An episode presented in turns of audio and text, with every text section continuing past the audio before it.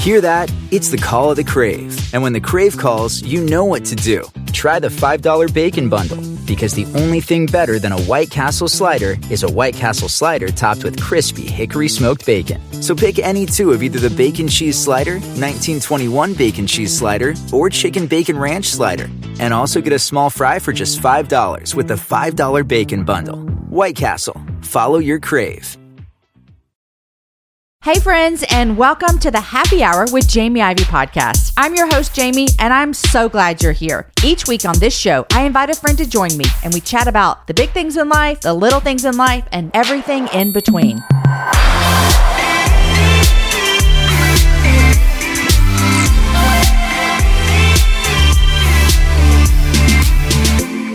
Hey, friends, and welcome to another episode of the Happy Hour. Today's a guest that I'm going to be honest with you, I was a little nervous about, and I was so excited to have her on. Kay Warren joins me today, and Kay is someone who I have adored and looked up to from afar. I have met her, I have been in circles with her, all the things, and I just watch what she does and go, I want to be Kay Warren when I grow up, is what I think. And I think a lot of it is just me watching her and her husband, Rick, journey through public ministry and how they've handled it. And so I was super excited to have her on the show today. We talk a lot about how they got through ministry. I mean, literally, we're talking 42 and a half years at the same church as a pastor. There's just something to be said about that. And so she's super encouraging about their intentionality with how they made it to the end of their journey as pastors at the church with integrity, humility, and generosity. And that's going to be encouraging to you. I want to give you a little heads up that we spend the majority of our conversation today talking about mental health challenges and even deeper than that, talking about suicide.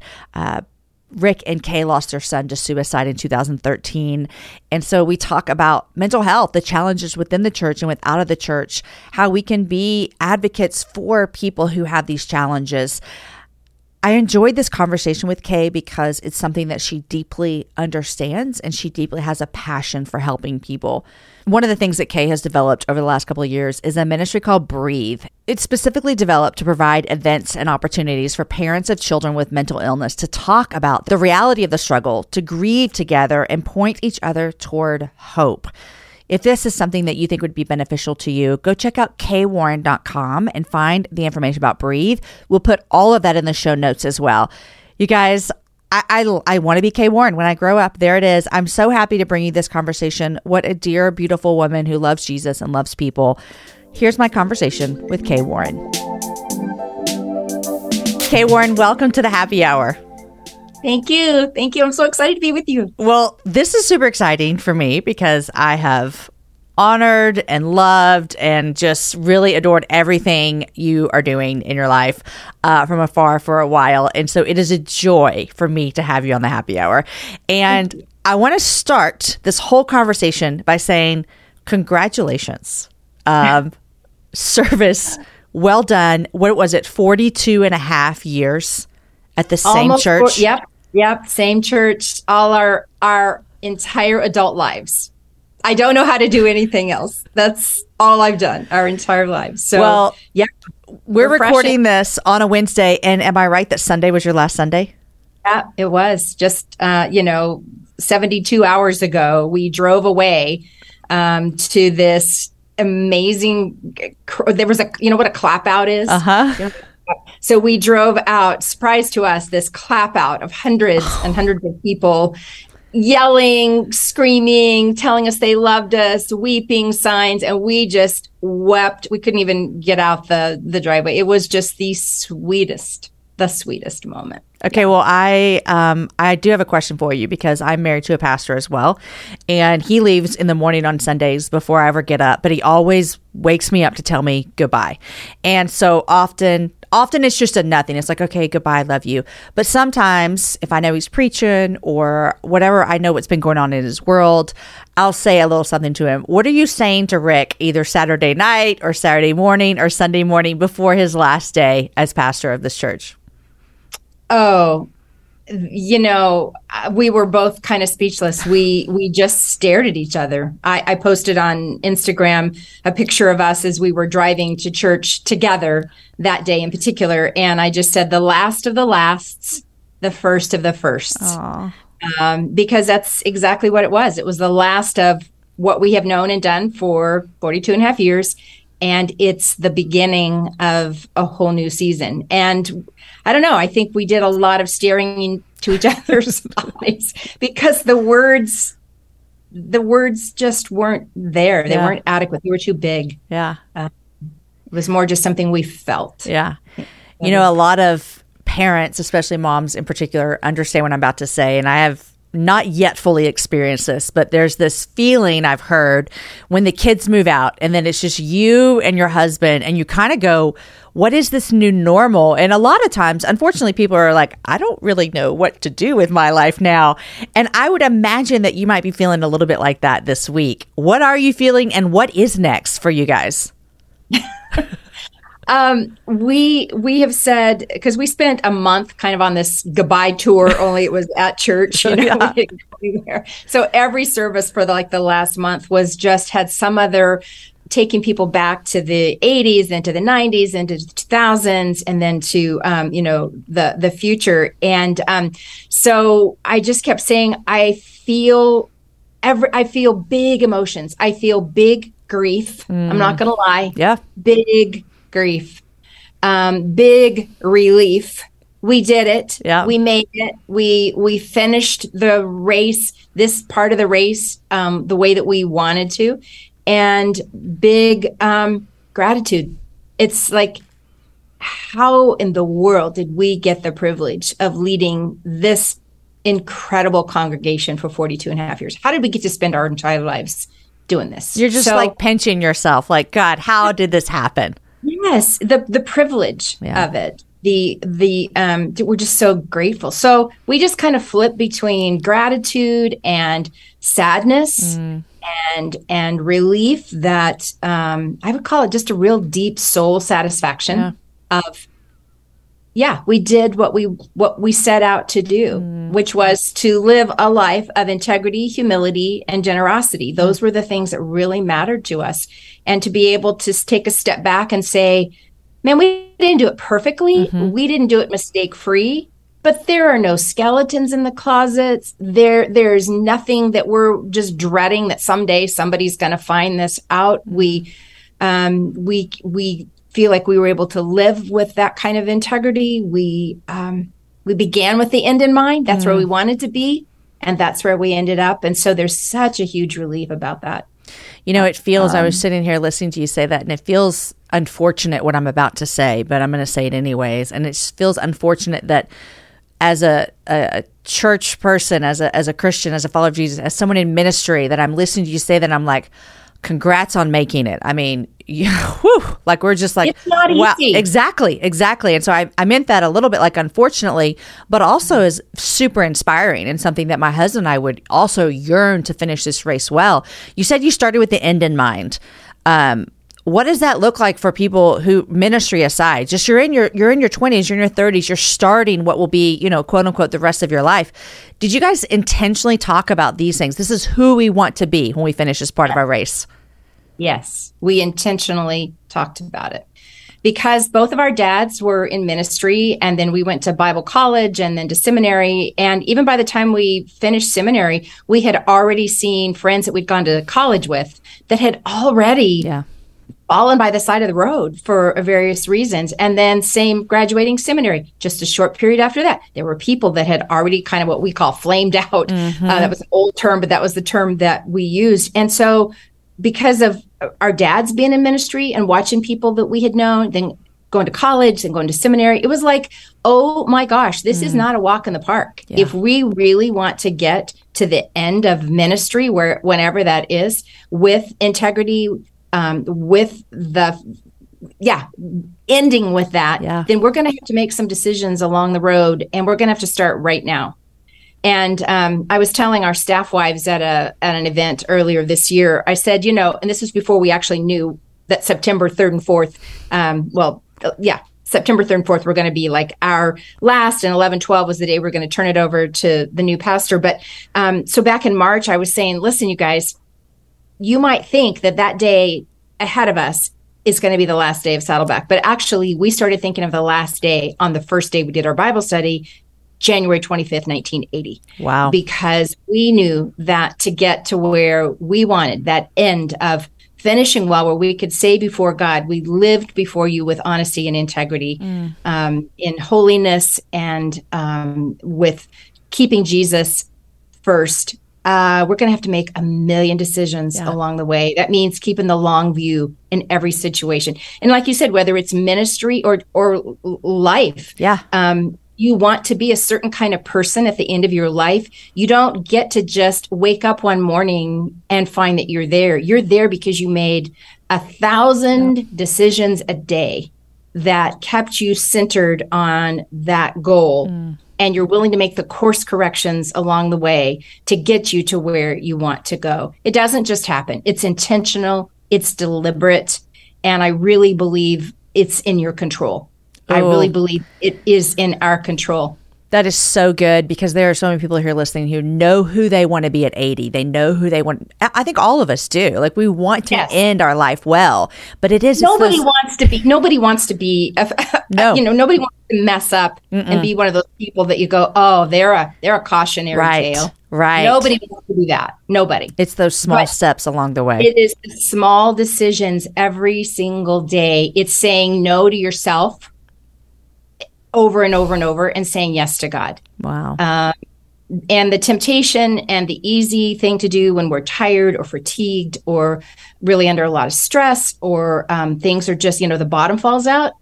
The temptation is just to say yes to yourself. Well, mm, I, yeah. I deserve I need this. This is going to make me feel better. Or um, how come he or she gets all of that and I don't? And so I deserve this or whatever. And it's going to make me feel better right now. And whenever we do that, we just need to know that we have taken ourselves off of the path, at least temporarily, right. for the person we really genuinely want to mm. be. And I think it's good to note there's course correction. Yeah. You can get back on. You can get back on. That is so true. It is not over. If you don't know it, guys, I'm a Texas girl through and through. I've lived here most of my life. I was born here and I love traveling. Here's why I love traveling throughout Texas because it has a vast landscape of cultures, regions, destinations, and activities, which means there's an infinite number of different travel experiences. And no two travelers are exactly alike, and it means that no two trips should be either. If you're a beach person, well, you can have fun under the sun with Texas's 350 miles of coastline. If you're more of a rugged vacation type, there are campgrounds, hiking trails, and state parks galore. And foodies cannot get enough of Texas's world famous barbecue and Tex Mex. Enjoy live music, visit internationally recognized art museums, and check out thrilling cowboy experiences. And now, Travel Texas offers a one of a kind online trip builder that allows users to generate a custom, visually led trip matched to their unique interests. Guys, come visit my state. Visit traveltexas.com slash get your own to get the only trip to Texas that matters. Yours. That's traveltexas.com slash get your own. You guys, in January of 2024, I made a commitment to myself. I wanted to get stronger, which meant I needed to get in the gym, which means I needed to move my body in different ways. You guys know I love to walk. Well, it's spring, and spring is the best time for us to start a new workout routine. It's our yearly collective warm up, and Peloton is here for everyone's yearly warm up. This is the best time to get into a good rhythm, to tap into your power, and build towards your summer you. I love my Peloton. It accommodates to my schedule with a variety of class links to choose from. I can choose a 30 minute class. I can choose a 45 minute class. If you only have five minutes, there's literally a class to get you moving your body in five minutes. Peloton has a range of class types fit for every goal and every mood. There are classes if you want to hear country music, if you want to hear uh, rock, if you want to go back to the 80s.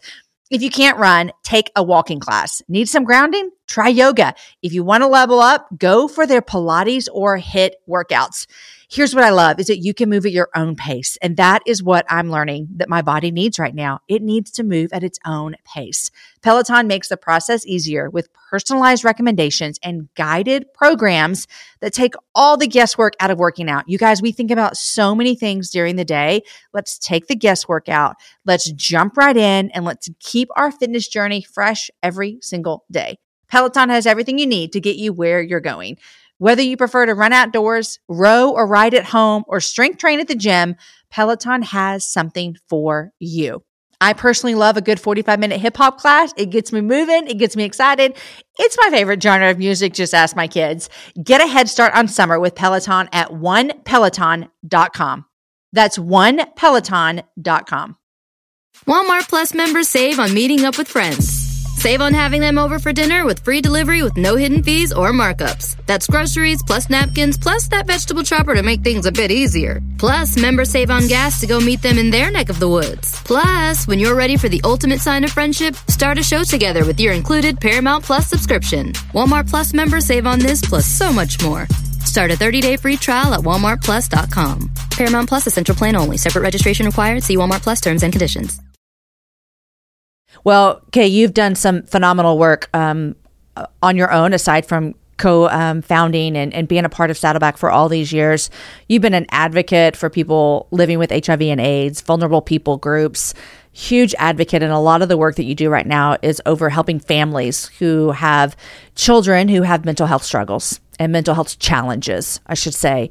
Um, I would like for you to take us back a little bit and tell me a little bit of your story as to where this became such a passion uh, for you and for your husband that you would spend so much of your life's work um, helping people with this. Yeah.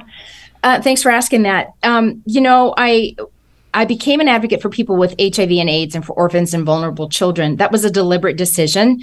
God called me kind of out of the blue. That's a whole long story, but it was just a deliberate. There was this moment in which God um, said to me, "This is what I'm calling you to do. Will you say yes or no?" Mm. And so that was a an, a decision that I made to become an advocate for people with HIV and for orphans and vulnerable children. I became an advocate for people living with mental illness because I was thrust into the situation. Mm. Um, the 10 years that I spent as a global advocate for HIV and orphans, um, I mean, I cried more than I had ever cried. I, my heart was broken by what I saw, by the people that I encountered. But I wasn't HIV positive. I none of my children were. Um, my children were not orphans, so there was, uh, uh, if you will, there was a bit of distance yeah. between my caring and my compassion and my own personal experience. But when my youngest son um, had serious mental illness and then died by suicide um, on April 5th, 2013, it was not an impersonal advocacy. It was the most personal. It had landed in my home. Mm. And I knew the day that, on the day that Matthew died, it's the weirdest thing. I knew as we were waiting outside of his house for the police to confirm um, what we were pretty sure had happened. Um, I had this out of body moment where I thought to myself, I am no longer an advocate for people with HIV and AIDS, not because I don't care, but because God has just switched my yeah. advocacy and it's going to be different from here on out. I can't walk away from this. Um, it's too personal, it's too real. And so I have spent nearly a decade. Um, yeah, next April will be 10 years since Matthew went to heaven. And I've spent, you know, almost a decade from the deepest place of my mm. heart, um, caring for other people living with mental health challenges, for the family members um, for people living with suicidal, chronic suicidal thoughts, mm. survivors of suicide loss. Um, it's some of the hardest work I've ever done. I would imagine it is. And, you know, we're at the end of September, which is September is Suicide Awareness Month. And so there's been conversations and talks about it. And I know this is deeply personal for you and your husband, Rick, and it has impacted the work that you do. I want to ask you about um, mental health challenges and within the church. And you bring a unique viewpoint to this conversation, not only as a follower of Jesus, but as a very public church leader. And so I would imagine when you and Rick were walking through this tragedy that I hope none of us have to walk through, there was an added level of this pressure. I don't want, I don't want to put words in your mouth that you might have felt. And so I'm wondering if you can talk to the stigma that so many people in the church have um, around mental health challenges and around people dying by suicide. Can you talk a little bit like how you've seen changes in that even? I'll tell you the good news first, and the good we'll news start first there. I've seen movement um, and growth in the faith community to understand that that mental illness, mental health challenges is not sinful. It doesn't mean that somebody has is weak, that somebody doesn't have faith, that if they just memorized more verses mm-hmm. or if they had a demon cast out of them or you know, it, we've just m- removed it from that purely spiritual kind of a um, failure on somebody's part to understanding that that something can go wrong at every level in us. We're body soul and spirit and and things can happen in our brains. Things our bodies are frail. We are jars of clay. And and um, so to as the church as a faith community begins to understand that um, the the brain is as much a part of the body as the liver or the kidneys or the heart then that has really helped in taking down some of the mm-hmm. stigma. That's the positive side. The the other part of the reality is though it hasn't gone away. Yeah. You know, it has the stigma hasn't gone away. There still is um, there's still some pretty deep pockets of people who still think that way and mm. and even if they don't think that overt stigma, I think sometimes church leaders just don't know what to do. Yeah. So even if their heart is turned in compassion towards somebody they didn't get trained in seminary or yep. bible college. They didn't they don't really know. And so they tend to think oh that's a person who has a mental health challenge. I need to get, i need to turn them over to a professional. Mm. and there's value in that.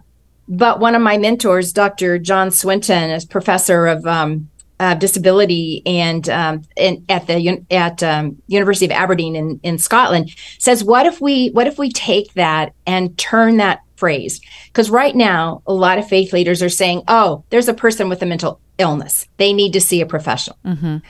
And so then they abdicate their responsibility for caring for mm. a, a person or their family. What if we turn that around and say, "Oh, there's a person with a mental illness or mental mm. health challenge, then suddenly it lands right back in our laps because who is more equipped to deal with persons than the faith community? Mm. It's in our DNA is to care for persons. Mental health professionals, there's a role, absolutely.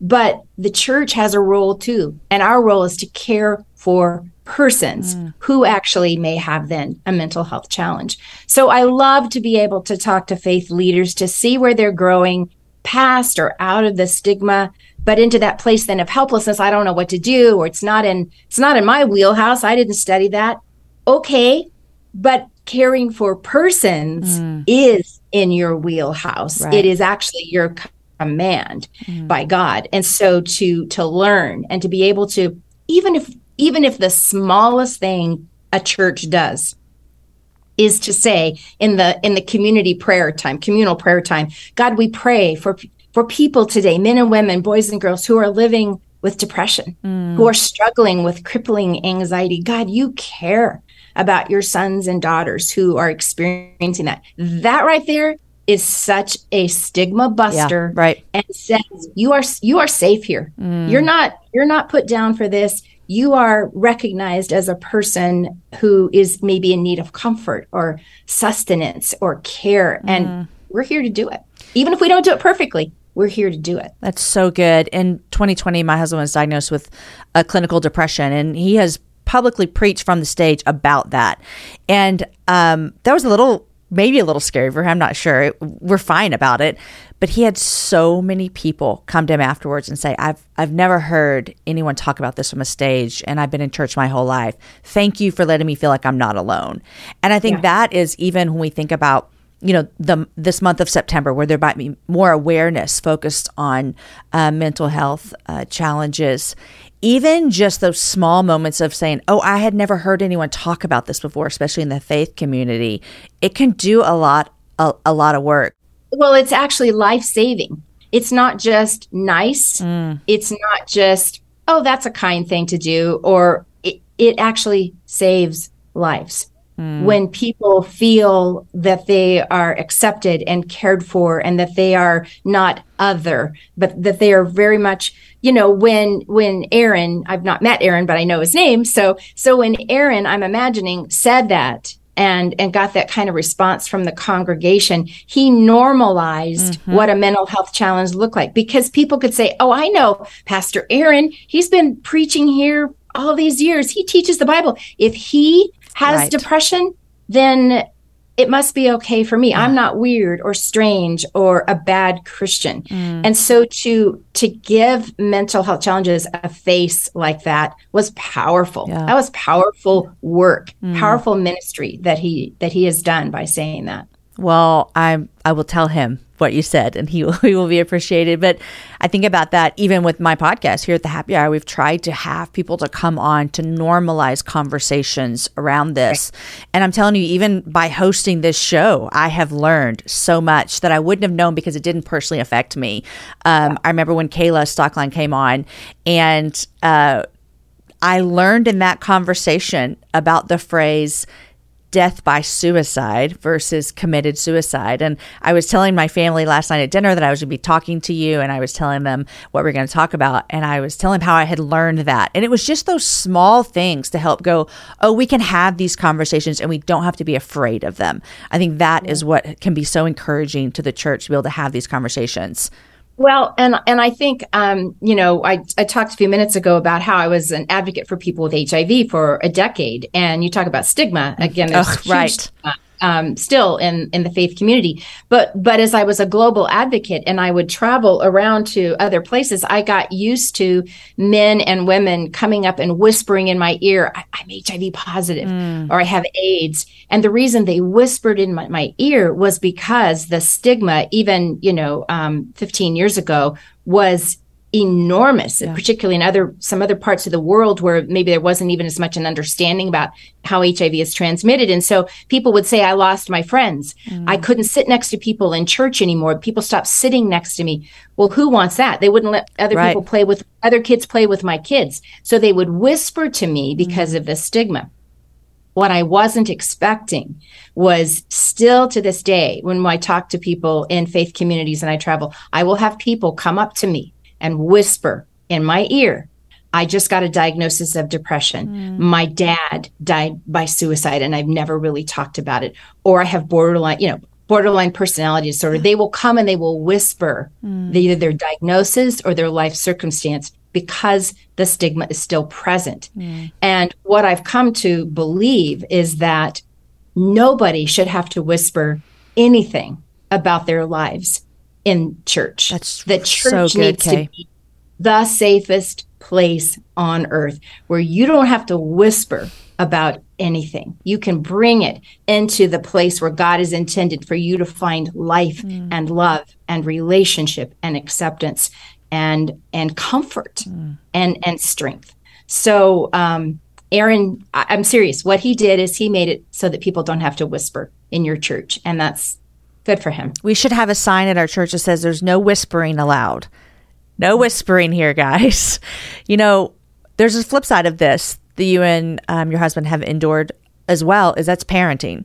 And you have started an organization that really wa- seeks to help families uh, who are walking beside and along um, children and loved ones who are experiencing mental health challenges. And you guys have been very open about your son Matthew's journey with mental health and that it was from a young age. Um, he struggled with depression and anxiety. Um, a lot of times, parents feel very much alone in this journey, feel very much, what did I do wrong? What do I do? What is the hope for parents as they're journeying alongside either their seven year old or their 25 year old or their 42 year old? What is the hope, and how are some things that you can say to encourage them in that journey if they're listening to us? Yeah, well, yeah, I need about three hours to talk about that. That's going to be a, uh, a six week series that we're going to bring you guys. yes, I'll be back next week at the same time. yes.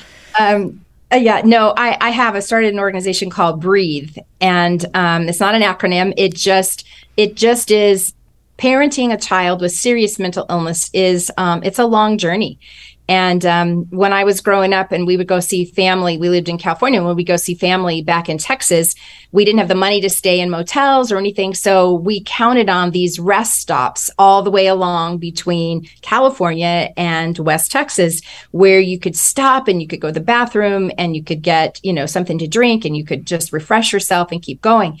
And so mental illness can be a long journey. Mm-hmm and um, to have these rest spots along the way where parents um, can kind of stop and and just breathe and get refreshed and kind of get them back on the road is really important to me. I didn't have that when Matthew was really ill.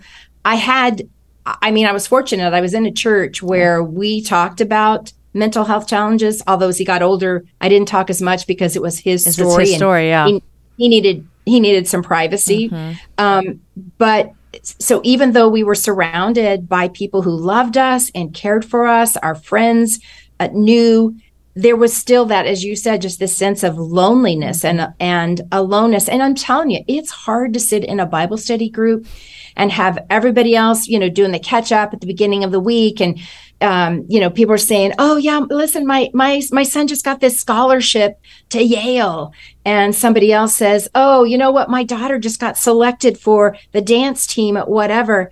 And you're sitting there just going, "You know what? My kid just punched a hole in the wall and talked about wanting to die." Um, and I just remember there were times I would get up from the table during that sharing time and go to the bathroom and hope that when I came back that everybody kind of moved on ready to start the the lesson of the day.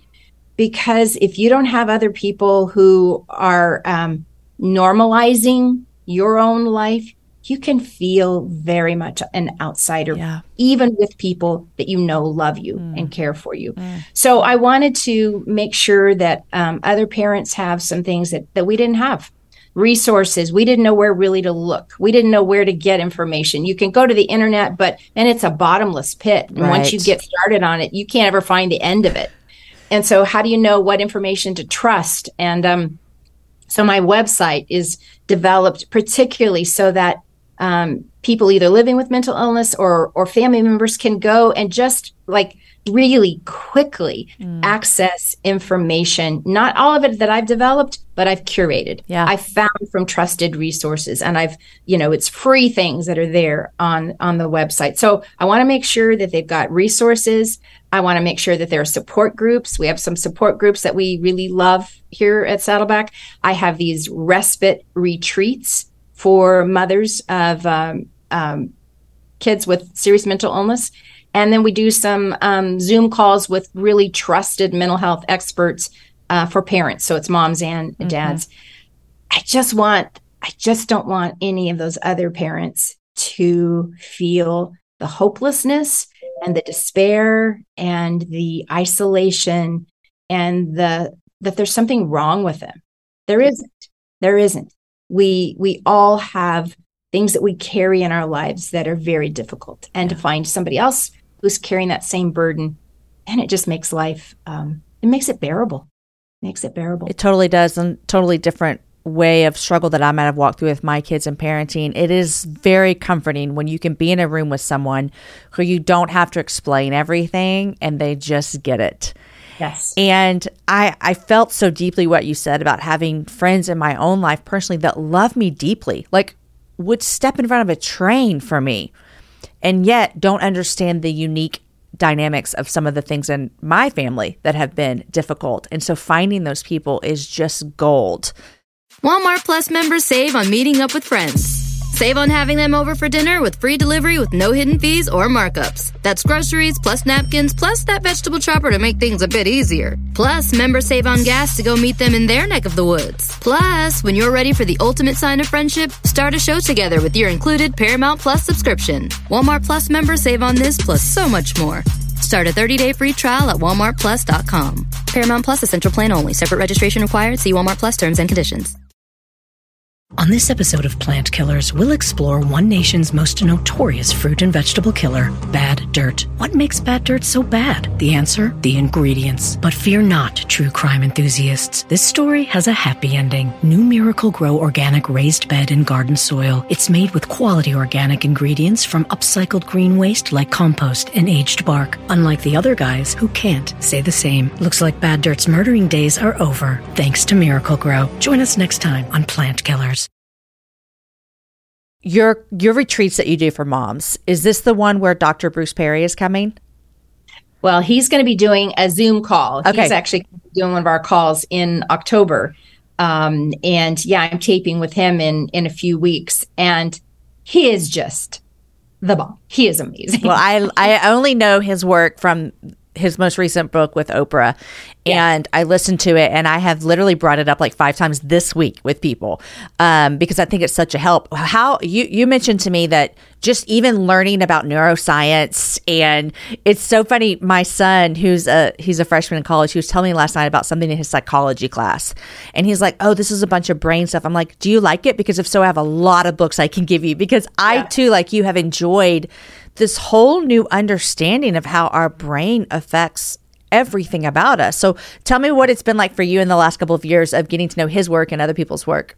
Yeah, well, the book that you're referring to is is called "What Happened to You," and um, the premise of that book is that often with um, with kids or with children or or, or just pe- difficult people in our lives, our our response to their being difficult or their um, being hard to manage, whatever, is we w- what comes out of our mouths is what's wrong with you, mm-hmm. and and he reframes it as what happened to you, and talks so much about trauma and particularly childhood trauma. And um, I mean, I'm a survivor of childhood sexual abuse, had that trauma um, mm-hmm. in in my life, and and worked and still working through a lot of that myself so i could identify with that but he I'm not a science person. And I think that's what I love about them. I was a home ec major for Pete's sake. Look at you. I mean, it's a it's a, even a non-existent major. Right. People don't even know what it is. Yeah. Home. Uh, yeah. Um, so not a science person at all, but he makes it accessible. Yeah. And for me to understand, I this is during COVID is when I really kind of latched onto that he was he was putting out all these little 20 minute videos that explained why well obviously there was the reasons why we were struggling during covid but what was happening to our brains mm-hmm. under that kind of stress under the kind of stress that none of us were used to living yeah. under and as he was explaining what happens and how we get triggered and then what that does to our brain and how then we it can lead to conflict or or we're overreacting over something and and we don't even know why. But he would just kind of draw these pictures and i just went where were you right right. when i got married 47 years ago? Yeah, yeah. and well some of the conflict rick and i have had some of the ways that i responded to my kids mm-hmm. even just normal things sure. let alone mental health challenges and explained myself to myself, oh my goodness, th- when this, this, and this happens to me, this is what I do. No wonder. Yeah. I didn't feel even a mystery to myself. Mm. I, I was like, I could see, oh, my brain isn't online right now. My brain has gone offline yep. because when you said that, it landed here at the, you know, at the, at the base of my brain rather than up here where I make logical decisions. Yep. And it it had to go all the all the journey up all those different parts of the brain to get to the logical part and by the time it got to the logical part i was offline completely it just has been revolutionary mm. to me and it's made me i told him one time when we were talking i said your work makes me want to go back and redo every relationship mm. in my life yeah i want to redo my parenting i want to redo my marriage I want to redo my time with my son with his mental illness because there was just stuff I didn't yep. get. Yep. I didn't understand how it was affecting the way that I was interacting. Yeah. So for me, it has just been like, mm-hmm. you know, mind blowing. I listened to that book. Um, I believe it was earlier this year. It's been within the past 12 to 18 months. And um, for those of you that are listening to this podcast, you'll appreciate this. Is when I was listening to it, him and Oprah Winfrey read it together, and it felt so much like a conversation. And so for me, I felt like I was listening to a podcast, but I was actually listening to a book. And yeah. Oprah talks about past guests, and, and Dr. Perry brings his knowledge in. They're reading the book, obviously, yeah. but it was yeah. so good. And I, like you, Kay, totally found myself going, oh, this was what the reaction from myself was, or this is where the reaction from one of my kids comes from, or my husband. And it just changes everything. I think it's a must read for everybody. Everybody should I read this book. It's on my list of must reads. Yeah. For everybody. Yeah. Yeah. yeah it's life changing for sure. Uh, you also said you've loved the Enneagram so far as well. You're yes. an Enneagram one. Is that what you said? Yes. I'm just laughing because it's just one of those things that I was scared to death of. You know, mm-hmm. when I mm-hmm. first heard of it, I don't know, 15 years ago, however, yeah. however long ago. First of all, I didn't like the diagram. It looked too much like a pentagram. and so therefore it was like, I'm not getting anywhere near that stuff, uh-huh. whatever that is. That is not for me. Right. Um, but again, I probably during COVID when I had some extra time on yeah. my hands, I was not traveling speaking places and I was just doing a lot of learning mm-hmm. and um, really became just started reading and learning. And again, I had an epiphany about myself that um, changed me. Yeah. Uh, my, that probably a year and a half later, uh, we have a time at Christmas where we go wait, birthday party for Jesus, family, old family tradition. And part of what we do is we go around and we say, you know, what are you grateful for this year, and what are you going to give Jesus next year? And uh, my two oldest kids said to me, at the birthday party for Jesus, what they were most grateful for that year was that I had discovered the Enneagram. I love that. I'm like, I can't decide if I'm offended or um, right um, by that, but they just said it changed the way that I related to them. Mm-hmm. And that as a one, as a reformer, fixer, perfecter, whatever term you want to use, I, if I'm not careful, I can be very judgmental, mm. um, highly critical, yeah. and always looking for perfection. Well, that carried over into my relationships, and my kids were seeing the growth in me of where I could step back and look at myself, see that about myself, own it, mm-hmm. and say, that's not the way I want to be. Yeah. That's not the way I want to make you feel. I don't want to make you feel like you're having to meet. That's not how I want to relate right. to you. Yeah. And so, but what it was what I saw about myself that allowed me to start working on um, some really rough edges. Mm-hmm. And it has this sentence. It's the simplest sentence of all, but I it goes over in my head all the time. It's changed my marriage as well, which is, "Oh, you're different from me." Mm. Now that just seems like the most no brainer sentence ever but I can honestly tell you, I never operated out of that before. Now, sometimes, particularly with Rick, and he and I are polar opposites. Uh-huh. Um, always have been polar opposites. And places where I would used to get into an argument with him, I step back now and just say, Oh, I'm seeing this mm-hmm. situation like this. Is that the way you're seeing it? And he'll go, No. Yeah.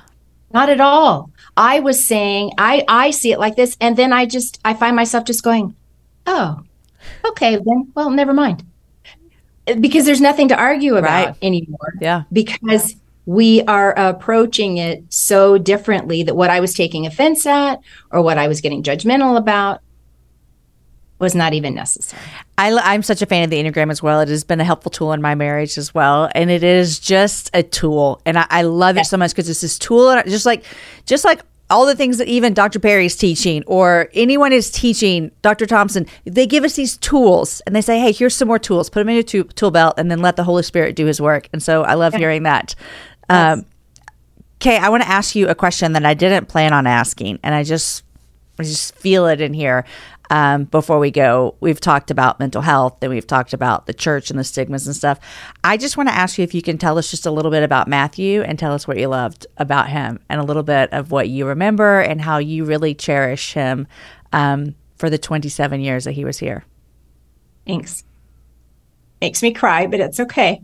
Um, because there's nothing sweeter to uh, a mother's ear than to talk about her child, particularly a child who has died because people are often afraid to um, bring up your child as though it's going to um, upset you and make you cry. But it's like, but that's how would I not want to talk about? I love him. Of course, I want to talk about him. So thank you. Thanks for for asking, Jamie. Um, Matthew, um, we knew really from very soon.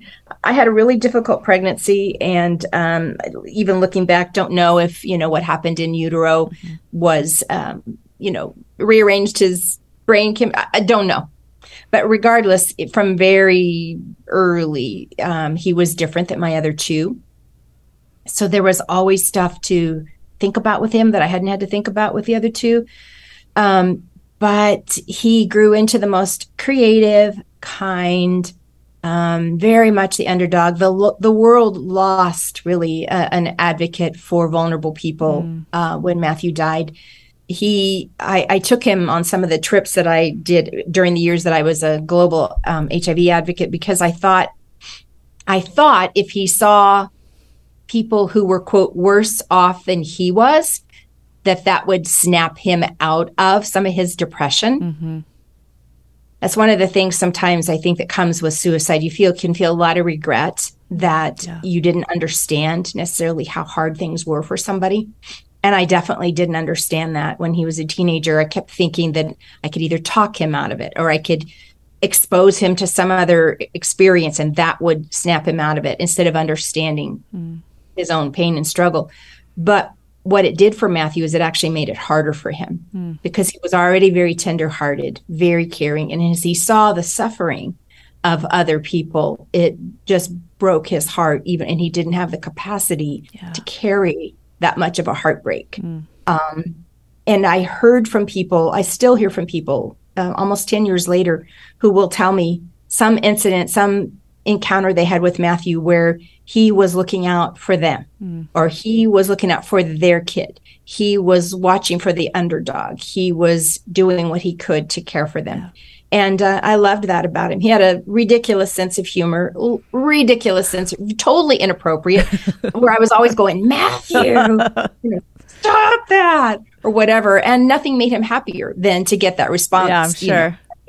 Um, he he was funny and creative and kind, and this healthy Matthew mm-hmm. was creative and kind and loving and cared for other people. As the illness took over, um, a lot of that became submerged under the layers of illness. And um, but every once in a while that would still be who popped up. And i knew who he was in his real self. Mm. i knew who he was in his real self even as his self that was very ill became frightening and um, extremely unstable and just yeah scary in some ways he was. But who he was. Yeah. Um, the essence of him uh, was precious mm. and beautiful and kind. And he loved his mama. He loved his mama. Oh, thank you for sharing him with us. And to not sound um, churchy or cliche, it is a beautiful thing to to know and believe that, that he has no more illness. Yes. It is beautiful. And um, Kay, what a joy to chat with you today. And I know that there are a lot of people who, even just listening to our conversation, who feel immensely seen in this conversation. Um, because the older I get, I just don't find a lot of people whose lives are not affected by mental health in some way or another. And um, I'm grateful for for the research. I'm grateful for the conversations. I'm grateful for more awareness, and I know that you've had a huge role in that. Even though at the beginning, like you said, you were kind of thrust into this advocacy, and um, would have rather done something else, I'm sure. Uh, but we're grateful for your voice. I would love to hear from you now in all your free time. I don't even know what you're going to do with your life anymore. Uh, what are you reading these days? Jamie wants to know, Jamie wants to know, we want to know what you're reading.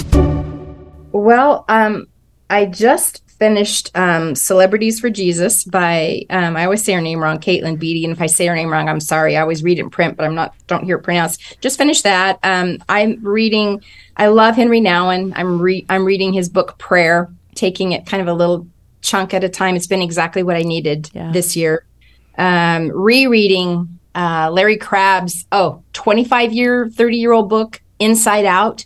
It changed my life when I first read it. Wow. I'm going to note, note that.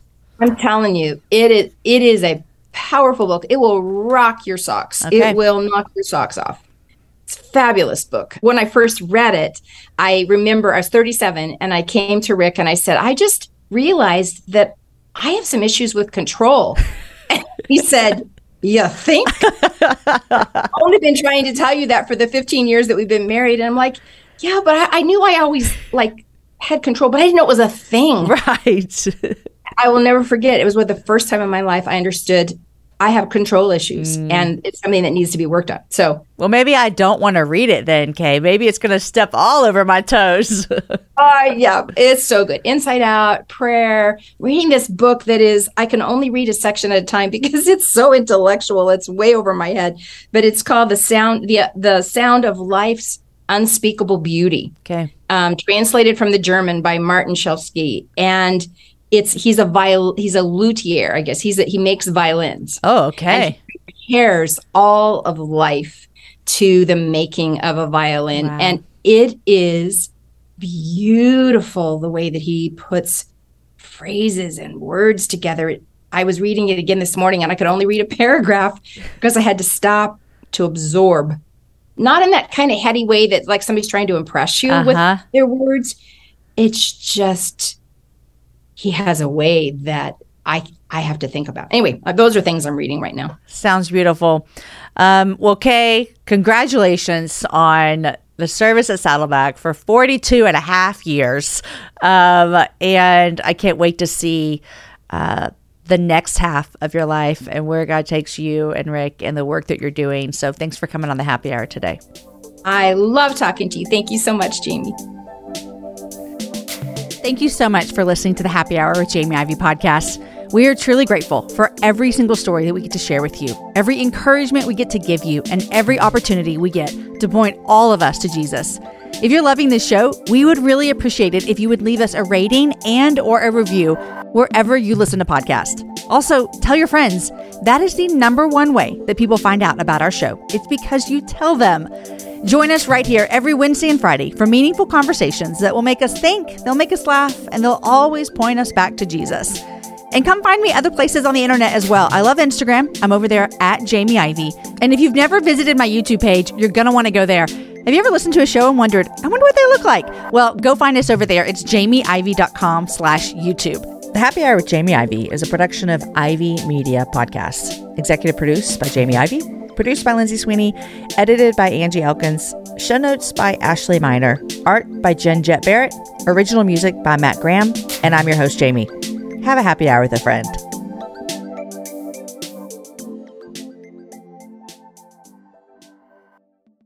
Walmart Plus members save on meeting up with friends. Save on having them over for dinner with free delivery with no hidden fees or markups. That's groceries plus napkins plus that vegetable chopper to make things a bit easier. Plus, members save on gas to go meet them in their neck of the woods. Plus, when you're ready for the ultimate sign of friendship, start a show together with your included Paramount Plus subscription. Walmart Plus members save on this plus so much more. Start a 30-day free trial at walmartplus.com. Paramount Plus Essential Plan only. Separate registration required. See Walmart Plus terms and conditions.